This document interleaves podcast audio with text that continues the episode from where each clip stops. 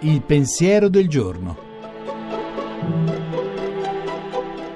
In studio Gianni Gennari, teologo e giornalista.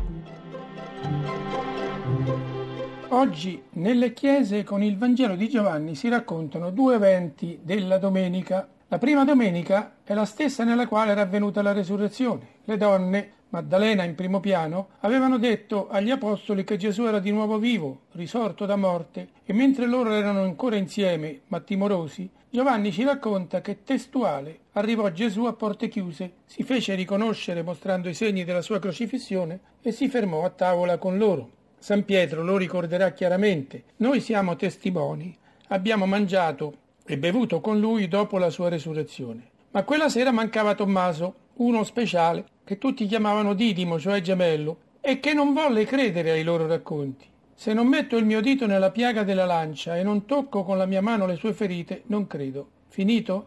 No. Giovanni continua raccontando che la domenica successiva loro erano ancora lì, in quella stessa casa ospitale, ma stavolta c'era anche Tommaso. E allora? Allora Gesù arriva come l'altra volta a porte chiuse e si rivolge direttamente a lui. Vieni qui Metti il dito nella ferita sotto il cuore e tocca le mie piaghe. Impara a credere.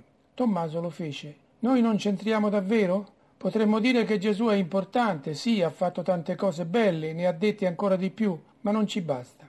Potremmo dirlo, è libertà. Ma se proviamo a dare retta anche alla testimonianza di Giovanni e di Tommaso stesso, che poi ha dato tutta la sua vita per questo Gesù, forse qualcosa cambia. Trova un senso la morte vinta dall'amore, e trova un senso la vita, riscattata dalla fede.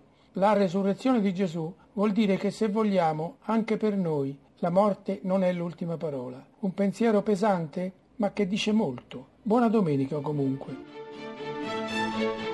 La trasmissione si può riascoltare e scaricare in podcast dal sito pensierodelgiorno.rai.it.